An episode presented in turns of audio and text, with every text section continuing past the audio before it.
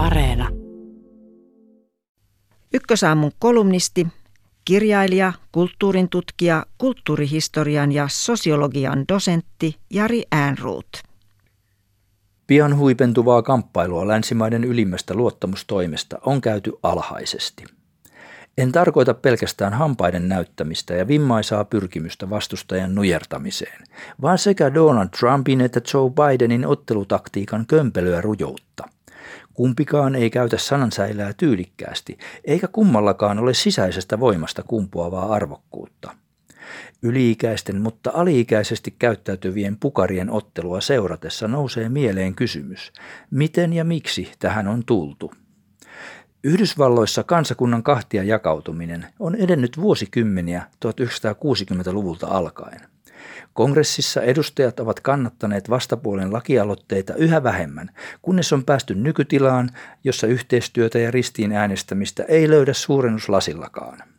Yhteistyöhaluton omapäinen presidentti on vain lopputuote, samoin kuin hänen hurskasteleva vastaehdokkaansa. Kansanvaltaisessa tasavallassa selitystä politiikan muutokselle tuleekin etsiä sieltä, missä merkitykset syntyvät, siis ihmisistä ja kulttuurista.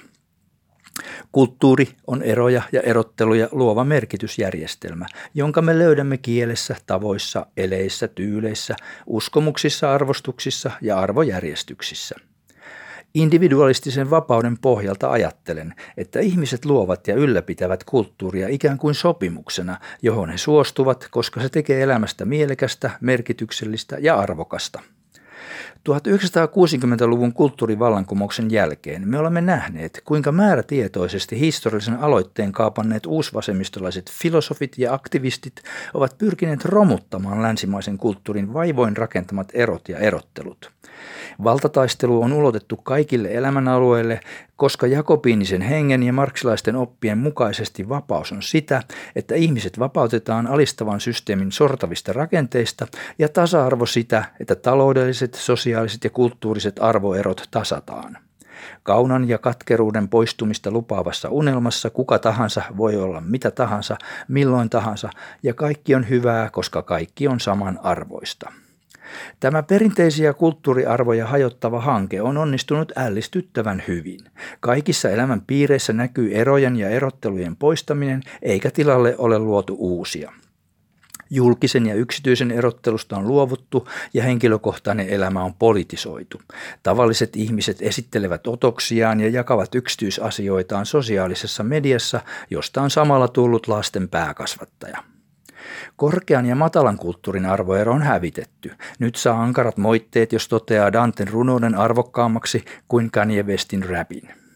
Sukupuoliero on julistettu vanhentuneeksi, naiset ovat miehistyneet, miehet naisistuneet ja väestön kasvu kääntyy pian negatiiviseksi, koska lisääntymiseen tarvitaan uros ja naaras. Aikuisten ja lasten ero on ylitetty ja ohitettu niin kumouksellisesti, että vanhemmat ja opettajat eivät uskalla käyttää selkeää kasvatuskuria, minkä seurauksena itsekuri jää kehittymättä. Nykyisyyttä ja menneisyyttä ei enää osata tai haluta erottaa, joten on täysin luontevaa arvostella vuoden 1918 tapahtumia tai vuoden 1776 ihmisiä nykyajan humanitaarisin kriteerein. Ja lopulta, ehkä tärkeimpänä, ihmisen ja eläimen ero on kiistetty. Kuulemma me olemme osa luontoa, vaikka pohdiskelemme käsitteiden välisiä loogisia suhteita korkeampaa matematiikkaa ja Beethovenin myöhäisiä jousikvartettoja.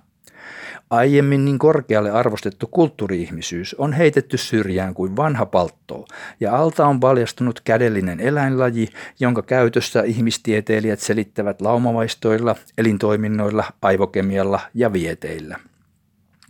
Kun läntisen kulttuurin erot ja arvojärjestykset on näin perusteellisesti purettu, ei kohteliaisuus ja harkitseva arvokkuus enää voi taata kunnioitusta ja kannatusta julkisessa elämässä. Pikemminkin päinvastoin. Vailla korkeita arvopäämääriä ihmisestä tulee epäihminen, joka samastuu eläimellisyyteen ja arvostaa johtajaa, joka näyttää voimassa kuin paviaani kuningas. Joten älkäämme kauhisteleko, miksi poliittiset eläimet ärhentelevät ja pilkkaavat toisiaan vaaliväittelyssä. Hehän tekevät vain parhaansa esittääkseen meille sen, mitä ihmisyydestä on jäljellä.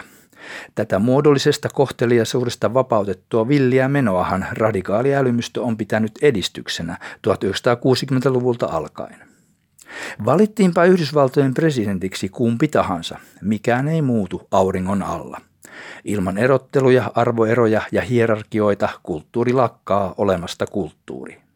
Hitaasti, mutta varmasti laskee päivä läntiseen horisonttiin ja epäihminen vajoaa merkityksettömään liejuun, jonka aika huuhtoo historian viemäriin.